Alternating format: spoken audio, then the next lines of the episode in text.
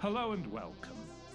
You are listening to an informed take on current events brought to you by law students and staff of Queen's University Belfast. This is Law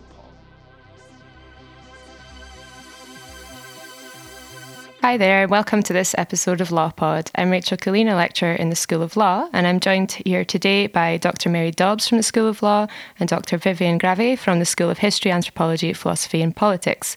And we're here today to discuss their current research on agriculture, the environment, and Brexit.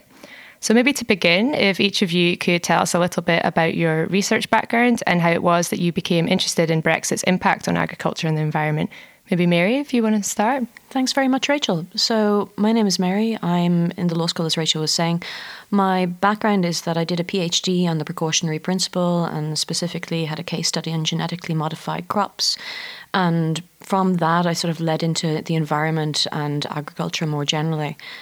Within the, the area of Brexit, I suppose the real thing was that I had the background of EU environmental law, of national environmental law, and suddenly there was a real need to engage with Brexit. It's something that is uh, changing continuously and that there was no getting away from. So we needed to step up and to actually engage with those issues.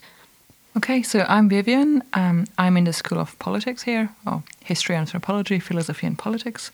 And my background, um, how I got in, into Brexit and the environment, is actually also like Mary, back to my PhD days. Um, my doctoral work was on the impact that the United Kingdom had on EU environmental policies. A lot of trying to roll back EU environmental policies. So when there was call for the referendum, I became very interested in what might happen to that body of EU environmental law in the UK once the UK uh, takes back control. So I got involved in work on establishing kind of the influence that the UK had had on the EU environment and vice versa back in 20, early 2016, late 2015. And I've been working on Brexit and the environment ever since. So, could you then maybe tell us a little bit about what your research is at the moment and what you're looking at in the context of Brexit? Okay, so I'm the co chair of Brexit and Environment, which is an ESRC funded um, research network bringing together academics from across the UK, looking at all the different ways Brexit can impact the environment, both in the UK and in the EU. And within that, uh, we've got so we've got colleagues looking at all four nations, and I'm leading the work on the impact on Northern Ireland. Um, and because I worked on agriculture before, I also do a bit of the kind of impact of Brexit on agriculture, but really from an agri-environment point of view more than generally. So mine is somewhat similar. Um, the two of us, Vivian and myself, have both been working a lot with academics based in Northern Ireland, in the Republic of Ireland, and across GB. And we're also working with a lot of stakeholders. So some of my research is again the agricultural, sort of agri-environmental, and I'm working with a colleague called Ludivine Petetin in Cardiff, and we're writing a book on Brexit and agriculture. Uh, and then Vivian and myself, and again with Ludivine, we've done parliamentary submissions in relation to this. And uh, actually, Vivian and myself were before the Northern Ireland Affairs Committee giving oral evidence on this alongside someone from the Ulster Farmers Union as well. And then on the more general environmental side, we Vivian and I went and ran a workshop in July for stakeholders along with Nature Matters Northern Ireland, the Northern Ireland Environmental Link, with a range of stakeholders, environmental NGOs, individuals from DAERA, the Department of Agriculture, and Environmental and Rural Affairs in Northern Ireland, the Northern Ireland office, and industry and the like. And it was really to try and help them develop submissions for consultations and that's i suppose what we're really trying to do is to try and engage with people and facilitate their development so we're trying to help with policy ourselves a little but also to try and help others go and step up and see what's going to happen with brexit and try and react to that and provide in advance especially as we don't have a government in, in situ at the moment in northern ireland yeah i think just to add to that i think there's major challenges for the environment across the UK uh, through Brexit and for agriculture. But these challenges are especially big in Northern Ireland because you have, of course, a border. So you have different environmental challenges there that the environment does not respect borders. So that means if we want to tackle shared environmental challenges, we're going to need continued north south cooperation. But there's also the absence of government, which means that lots of this preparation for Brexit Day, lots of this planning for no deal Brexit is really impaired by the lack of a political executive. And finally, there's the fact that Northern Ireland is, for a long time, has been the dirty corner of the UK and of Europe, has really doesn't really have a good environmental, well, status. Um, and so it's just we're starting from a lower place, and we have a, just a huge challenge ahead. Yeah, and you said there, you know, a little bit about what's special about Northern Ireland, but I wonder if, if it's worth taking a step back for a second and thinking about how Brexit is likely to impact on environment and agriculture in the UK more broadly. So, more generally, with the, just from the environmental perspective, firstly, or for both actually, in, in agriculture and environment, they're both areas where the EU Westminster and the four jurisdictions, whether it be in Stormont or in Scotland or Wales or England itself, they all share these policy making powers, the law making powers a lot of this has been developed, therefore, at the EU level. And now the, the challenge is that these powers are being returned within the UK. But who's going to be going and taking those powers and making the law? How will that law develop? Will it be in parallel with the sort of the standards at the EU level, or will it be a completely different route? And because of this, we're needing to do a sort of patch job initially because there's so much law, it's so complicated. So there's a thing called the EU Withdrawal Act, whereby the UK as a whole has said, right, we will do a patch job temporarily and we'll try and make sure that all the law is in place and we can continue on as normal. It's much more complicated than that, but that's the, the basic element. But even within that, there are going to be gaps in the law, there are going to be gaps in governance about we won't have the European Commission working anymore, we're going to lose out on the European Court of Justice. So, whilst we will maintain the sort of core bulk of the law for the main part, part the overall running of it, the governance of it, how it operates, how it's implemented, is going to be changed. And from an environmental perspective, it essentially is going to be undermined and weakened quite substantially.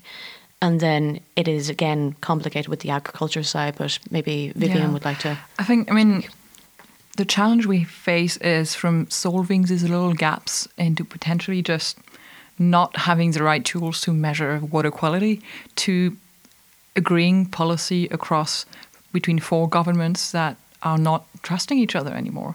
So it's from the very minute regulatory side to full blown constitutional crisis, and it's and the environment is kind of stuck and stretched between these two, and it's very very difficult to see way through because right now. As Mary was saying, we have this EU Withdrawal Act, but Scotland um, pushed forward its own continuity bill, and now you've got a Supreme Court um, case pending on whether that will be struck down or not.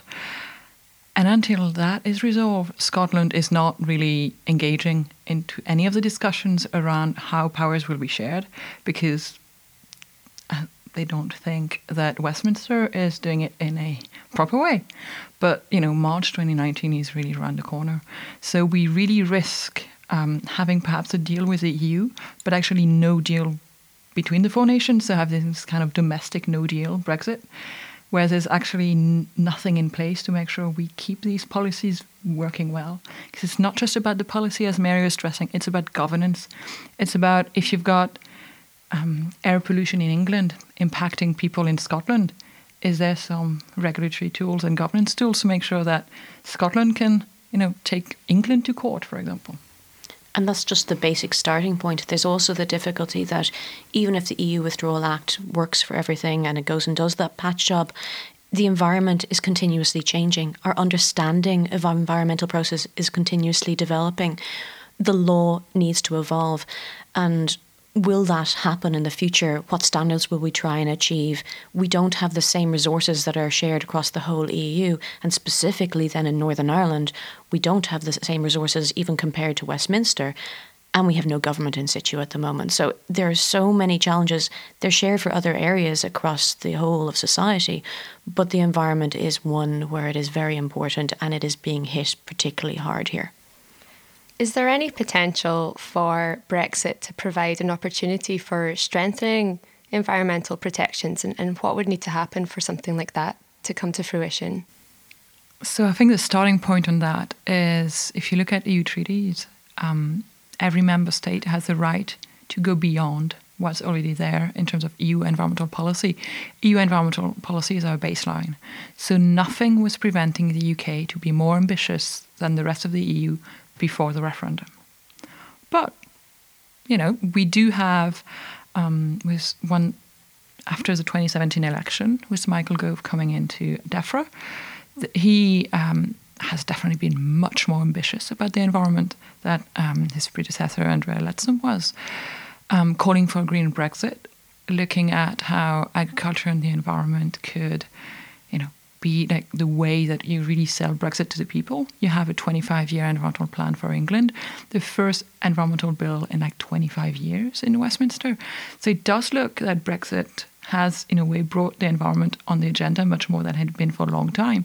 So there could be potential, but the problem is moving from beyond the kind of broad principles and nice sound bites and looking at the detail that is proposed there. And lots of that detail is missing. Um, so, first, it's England only. So, it's not really a green Brexit, it's a green England after Brexit. Second, a lot of it is just objectives that are not legally binding. And so you take EU environmental law that was all legally binding and you replace it by political objectives. Now, if you have politically ambitious government when it comes to the environment, that might be enough. But you know, EU law was there to also hold governments that don't care about the environment to account, and we're going to risk losing that.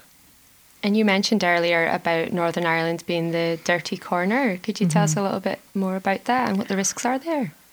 So, Ciara Brennan, who actually was a PhD student in Queen's before, and she's a lecturer in Newcastle, and, and, she's been working with us in this context as well. So, she was part of the workshop with the stakeholders, and we're currently working on an article together. She has written extensively on this and has done numerous investigations into her thesis in relation to this, alongside individuals like Sharon Turner, who was a professor in Queen's before, Ray Purdy, and a number of other individuals. And essentially, Northern Ireland, much like the Republic of Ireland, I will put the hands up there as well, have a very poor history of compliance with environmental law. So, firstly, the environmental law wasn't being transposed. That was a, there was a major deficit in that field, and it was really only because of the threat of fines uh, from the EU, essentially via the Commission and the Court of Justice, that Northern Ireland started to really go and transpose a lot of that law. But even with the transposition, and there's still a couple of areas maybe where it could be improved still, but even following transposition, there are issues as regards implementation and enforcement. Now, those are issues that are present across the rest of the EU member states as well, but it is something that the, the long history within Northern Ireland of environmental compliance takes a lot more to come back from. There's also the fact that because of the troubles, that there was a larger focus on the sort of more urgent, imminent political and human right issues, and therefore the environment took a bit of a back seat um, on, pol- on policy focus, but also as regards the money and resources that could be put into it. From what you're saying there, it's it's clear why it's important for you to engage with non-academics and policymakers but you're also talking about, you know, making parliamentary submissions and appearing uh, before various committees. What do you think it is about your research that has attracted interest from policymakers? I think, I mean, Brexit is changing everything, right? From every policy is impacted. So it's kind of all hands on deck. I think among people in law schools and uh, school of politics across the country, and it should be. It's a critical moment, and as academia, I mean, we have to be there. Um, now, on the environment and agriculture, especially, because it's one of these areas that is both devolved and heavily Europeanized, that means the devolved governments really have to find solutions and may end up with much more power after Brexit or power constrained in different ways. We're not sure yet, but I think that's also why in places like Northern Ireland, but also our colleagues in Cardiff or Edinburgh have been very active as well because there's just so much interest. These are powers that are critical, uh, agriculture and the environment, for all of the devolved administrations. And I think that part of it, it isn't necessarily that we ourselves are the important individuals in this. It's that because environmental and agricultural issues, they there are broad elements that uh, sort of cross the whole sort of the national and the global levels, but they're very much specialized and unique within specific indiv- areas as well. So we have the benefit that we both have gone and looked at European environmental and agriculture issues, but we've also looked at it more localized. So you need groups of individuals from all of the different areas who are able to go and say, we understand the European, we understand the global, but here's why it's different for our specific area as well. And we need to have a differentiated approach. So we need to fit within a more common framework, but we also need to have that differentiated approach.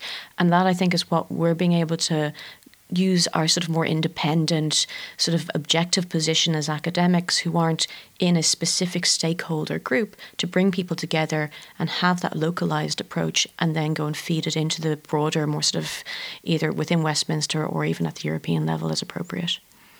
And, you know, in the debate in the lead up to Brexit, there really was this characterization of experts as having no use anymore and we were going to reject experts. And then you see that continuing in this post Brexit environment where people who try and adopt a critical perspective on Brexit are kind of dismissed as Remoaners or biased.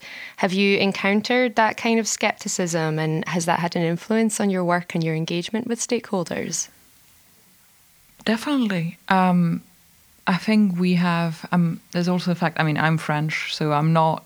I didn't vote in the referendum, so at least I can say, you know, I can't say I voted for Remain or I voted for Leave because I didn't vote. So at least on that, I think I'm I'm uh, on safer ground. I guess than some of my colleagues. The, I think any kind of expertise is questioned in Brexit. I think uh, around, especially because I've done EU policies with, with lots of colleagues who got EU funding for this, and there's been lots, you know, in the press, by politicians, by certain groups in general, just saying, you know, if you've received any money from the EU, that means you're tainted. That means we can't trust you. Um, I think that's just that's a very odd assumption to make. And I think, of course, that you know, if just receiving EU money meant you'd vote in favor of the EU, all farmers across the UK would have voted for Remain. So it obviously doesn't make sense. Um, I think it does make it more we have to be more cautious. I know of quite a few, um, it's usually female colleagues also that have had terrible experience online by engaging with Brexit and have you know left Twitter and have not doing any public facing things anymore. We need to be careful about not silencing this voice. But that's kind of the UK wide um, picture. In Northern Ireland, actually, I haven't had any of that um, I found stakeholders here uh, from a variety of perspective, all sides of referendum, just interested in making sure that Northern Ireland gets a good deal out of this. Um, you know that it still gets it works. That farmers in Northern Ireland are not left behind, and that the environment gets better. So it's a much more supportive environment. So I'm probably from the other side then, where I did have a vote and I did vote and I voted to go and remain in the EU. But I think that there is something that comes with being an academic where we learn always that you need to acknowledge our own biases and that you take a step back from that and then go and say, well, what am I trying to do in my role here? And my role for the main part is trying to facilitate conversations and to provide objective critique. We have issues every decision that is made in our society will always create issues. There's a nickname a colleague gives me of the problem or trouble. Trouble is the normal nickname because I like identifying problems and finding ways to go and resolve those. And Brexit has potential to go and work well depending on what approaches are taken to it.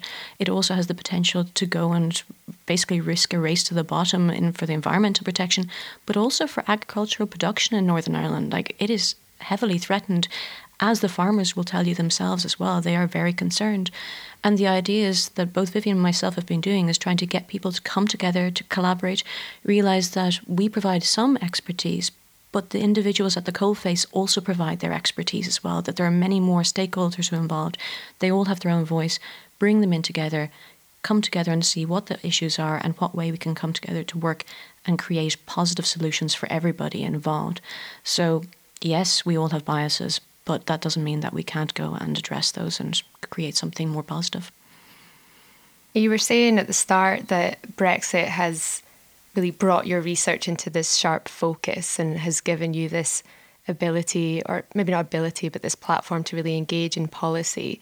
If Brexit didn't happen, you know, say it turned to people's vote and we decide that this was a bad idea after all, you know, what what would be the relevance of your research then? Well, there's one thing that I'm going to say initially, which is that Vivian and I are working with uh, some other colleagues as well on developing an article, and one of the the premises of we were sort of going Brexit has brought the highlight, it has put the spotlight on environmental governance issues in Northern Ireland, and within that also the fact that we have no government in situ at the moment, and we we haven't had a government for about a year and a half at this stage, but this has happened before, and it's going to probably happen again. And there's continuous environmental governance issues in Northern Ireland. So, whilst it's sort of brought a focus for us and it's driven us and it's made us engage with these people, that has also led to us having a broader community within the grassroots, but also sort of going, we need to do something for the long term for environmental governance in Northern Ireland to make sure that something can be done to go and protect the environment, to go and drive force, uh, sort of drive forward policies and implementation when we don't have a government again. Because let's be honest, that's going to happen again, irrespective of what happens with Brexit. On a very practical level, if Brexit was stopped tomorrow, I'd get more actual research done and publications, and you know, so my career might actually benefit from Brexit stopping. But I agree. Um, you know, I think it's just because it is such a critical moment, so we have to be there. We have to do this parliamentary work and all of that, and it's a fantastic opportunity, but it's putting a huge strain on us in terms of you know the amount of time we can spend on this, and we can't cover everything. Um, but beyond the precise case of Northern Ireland, that tension between you know, taking back control, having full sovereignty, and the need to cooperate internationally uh, to solve global crises like environment, climate change, it's not going to go anywhere. So it might take another form than Brexit, but you know the fact that Trump uh, left the Paris Agreement on climate change shows that you know these tensions exist elsewhere, and so the work we're doing now, the thinking we're doing around Brexit, and the need for common frameworks and cooperation, we should be able to apply it elsewhere as well. It does tend to be quite depressing, but I have to admit, the one of the things that we've really enjoyed is the stakeholder groups where you get all the industry and the environmental NGOs and civil service and like all coming together and actually coming forward with solutions. They're not going to be perfect, but it, it is also something to sort of draw on and go, we have sort of like a, draft sort of sample or previous scenario we can look to and go, this has worked. Like this actually works to get people together. We don't always have to be in conflict. So it's kind of nice from that perspective too. You're talking about the, the personal strain there. I can't imagine it's easy to research something that changes all the time. What kind of challenges do you encounter with that? My hair's going grayer. Um, it's infuriating. It, it, it's infuriating from a, just a general human perspective, as in, you know, we all want certainty. Everyone in society wants certainty. We look at the politicians and go, what are you doing now? But from a research perspective, I mean, it's a challenge. In some ways, it makes it more interesting for those people who are slightly sadistic. Um, but it's so difficult because research takes time, publishing takes time. So if we're trying to get those out, we have to be ready to change and you have to put things in the conditional. And the book that I mentioned earlier on Brexit and agriculture, we've sort of pushed back the deadline a little bit because we're there going, if we write now, then we have to put in if this happens, then that. If this happens, then that. And everything becomes too conditional. So it it's extremely challenging for that. Yeah, I think it is. Um, it is definitely very challenging, but that's also why it's nice to have the opportunity to you know do some of some policy briefs, blog posts, so that we make sure that we engage with things as they come along you put your good ideas out there quite quickly, and if the publication academic publication process takes ages, well, at least you know you've contributed directly in a different time schedule. It is it is extremely infuriating, but you know you deal with it. And I'm starting teaching Brexit, which is also quite interesting in terms of teaching something that changes all the time. Yeah, I can imagine. Um, maybe a final thought then: if you could have your way what would environmental governance in Northern Ireland look like? Ideal scenario. Ideal scenario, I I think for me you need to have the multi-level and I don't know how, how much of a multi-level governance system that you want. Like I quite like that with the EU currently it's spread over three levels. with if there's a hard Brexit, that's not going to be happening. But there's still an international level. But it needs to have the powers shared out. It needs to be one that's very cooperative. It's one that's collaborative. It, addresses the cross-border issues. But the the, the multi-level and the cross-border and the collaborative element is not just about creating policies, but it's also about holding people accountable. Because if we leave it just to Northern Ireland and just Northern Ireland government, we've seen the poor environmental history. We've seen that they only do things sometimes when there's a threat of fines. And that's why we need to hold each other to high standards and we need to have a way to try and make sure that people comply with that and enforce it as well. I think you can still get three levels. I think one of the we can talk about local government a bit more as well. One of the reasons why not much is happening is that actually local government in Northern Ireland is very much weaker than in other parts of the UK. You know, so you have more power there. Some of the decisions would still be taken. Um, I think you need UK-wide frameworks in terms of avoiding a race um, to the bottom. Um, in terms of sharing expertise because Northern Ireland, I mean, it's such a small place you can't create your own environmental agency, your chemical agency. You know, you need to, if you cannot be part of the EU one, at least be part of a UK wide one. Um, but UK wide has to stop meaning Westminster set. It has to be four nations coming together, agreeing on um, on policy arrangements and having a representation from these four nations. So basically, a federal UK. I'm going to be even more ambitious with one final thing, which is relating to the the article that we're working on and the workshop. One of the things that we were talking about was the environmental principles that was in the DEFRA proposal, Department of Environment, Food and Rural Affairs proposal from England. And they had suggested we'll, we'll adopt some of the environmental principles and we'll have a duty on the ministers to have regard to. So, one of the things I would love to do would be have an actual environmental charter. Go true fundamental rights and obligations and principles and like have that as the mainstay underlying it and have that across the whole of the UK um, to, to really just underpin environmental law and policy. Okay, you said the top environmental charters and bottom up, much more access to environmental rights and access to justice for the environment, make it much easier for regular citizens and groups to uh, challenge laws on environmental grounds. Well, where could people that are listening that want to learn more about this find your work?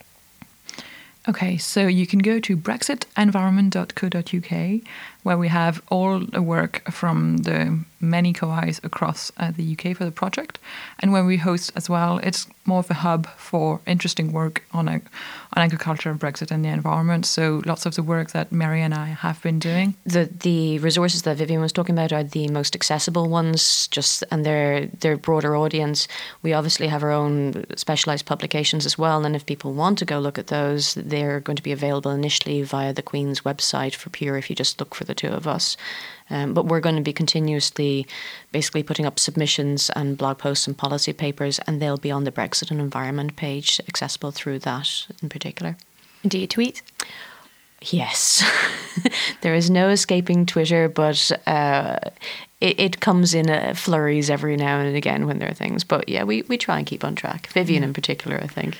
Yeah, I spend too much time on Twitter. Where can we find you on Twitter? Okay, you can find me at uh, V Gravey, so V G R A V E Y. And I think my one is at M Dobbs twenty six, very original. M D O B B S two six. Okay, Mary Dobbs and Vivian Gravey, thank you so much for joining us. Thank you very thank much, you. Rachel. You have been listening to LawPod, an informed take on current events brought to you by the law students and staff at Queen's University Belfast. This episode was produced by Rachel Killeen and Richard Somerville. Our theme music is by Colonel Chocolate and the Justice Triangle, and we are funded by Queen's Law School and the Queen's Annual Fund. Thank you to Dr. Mary Dobbs and Dr. Vivian Gravey for being guests on this episode. You can follow us on social media. We're on Twitter at QUB Lawpod, and for more information, you can also visit our website www.lawpod.org. Please have a look at the show notes for more information about the topics covered today. You can find us on iTunes or anywhere else you get your podcasts. Thanks for listening. I'm Rachel Killeen. This was LawPod.